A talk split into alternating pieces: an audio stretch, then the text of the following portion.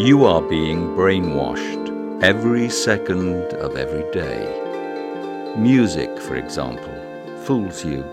Most of it is horribly out of tune, but you don't notice.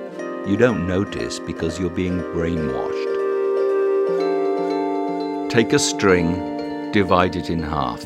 You create an octave, the same note, different pitch. Before the Renaissance, most music was created by this theoretical division of a string. It's called just intonation. It's a tuning system that works well enough for the human voice, but introduced fixed tuning, like frets on a lute or a guitar, or the fixed tuning of a harpsichord or piano, and certain notes, when played together, start to sound discordant. So a new system of tuning which divides the octave into equal parts came to be. This is equal temperament. It's what we use today. But these tones are not pure. They are a concession, a compromise. But you're used to it. You don't hear the slightly muddy tones. You're brainwashed. The earlier system, just intonation, was based on more natural tones, a music of the spheres. For some musicians, the switch to equal temperament was like the breakdown of communication with heaven, with the eternal. Music shifted from the eternal to the everyday.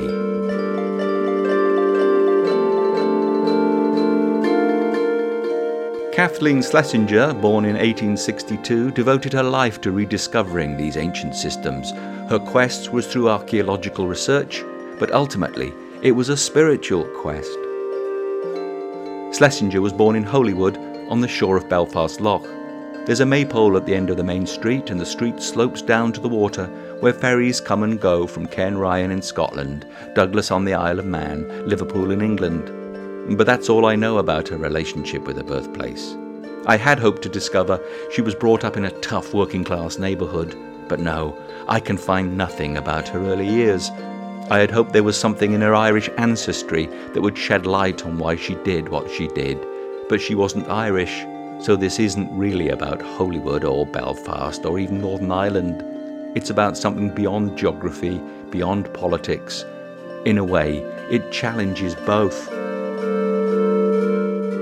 Schlesinger grew up in a prosperous middle class family in Highgate, went to school in Switzerland. She had a private income and was an independent woman of means. It's not clear how she came to be born in Holywood. She was about as far away from working class Irish as Queen Victoria. I wanted this series of podcasts, this exploration of the British Isles, to take in all peoples of all backgrounds, but most, not all, of our cultural pioneers came from wealthy middle class families mainly because these are the people who could afford the time to work on very personal and idiosyncratic projects. Schlesinger took something like 25 years to complete her book, The Greek Aulos, in which she attempts to uncover the common basis for all music. She believed that she had lifted a corner of the veil which had hidden the musical system of the ancient Greeks. This, she believed, was a system which had its source in the cosmos and which would unite all people across time. Kathleen Schlesinger came to the conclusion that not just a particular tuning, but furthermore a particular key F was supreme. When she met Elsie Hamilton, who travelled from Australia to meet her, she could begin to put theory into practice. Hamilton was also interested in alternative tuning systems. They worked together on several compositions, but these were not met with unanimous praise. This was microtonal music, music drawn from pitches across the musical spectrum, not relying on the convention of equal temperament, the tuning system most musicians have taken for granted since the end of the 18th century. But it's just one system of many, and certainly not the tuning system of ancient Greece. Schlesinger and Hamilton first met in summer 1916 when Hamilton had undertaken a potentially dangerous journey from her home in Paris to attend six lectures given by Schlesinger on the occult aspect of music near St Ives in Cornwall. This event was part of the Theosophical Society summer school.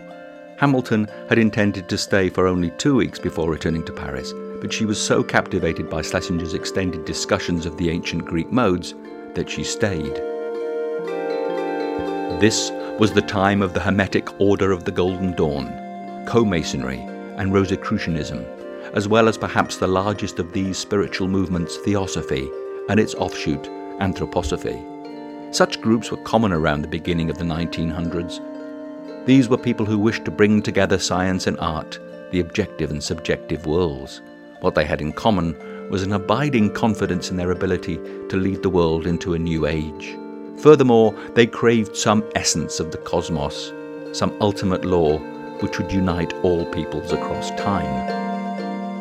Schlesinger became a follower of Rudolf Steiner's anthroposophy movement, which drew upon theosophy and the Golden Dawn. Steiner had been interested in music from a young age, and later in life took it very seriously, believing it be the conduit to higher spiritual worlds.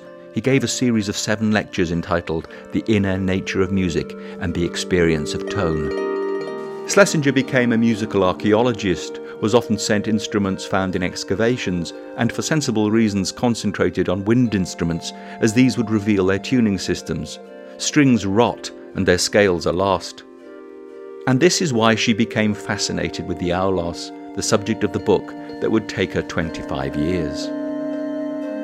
She became convinced she had found something, dismissed those who contradicted her. The modal systems she championed were akin to the music of the spheres. Furthermore, she believed that non Western music would uphold her theories, and in this she was proved wrong.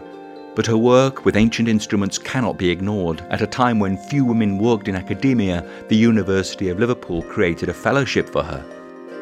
She wrote 125 articles on ancient instruments for the Encyclopaedia Britannica, on, for example, the alphorn, the aulos, the barbiton, basset horn, batophone, bombardon, bumbulum, cithara, fife, hurdy-gurdy, monochord, ney, pandura, philomel, sambuca, serpent, shawm, and tromba marina.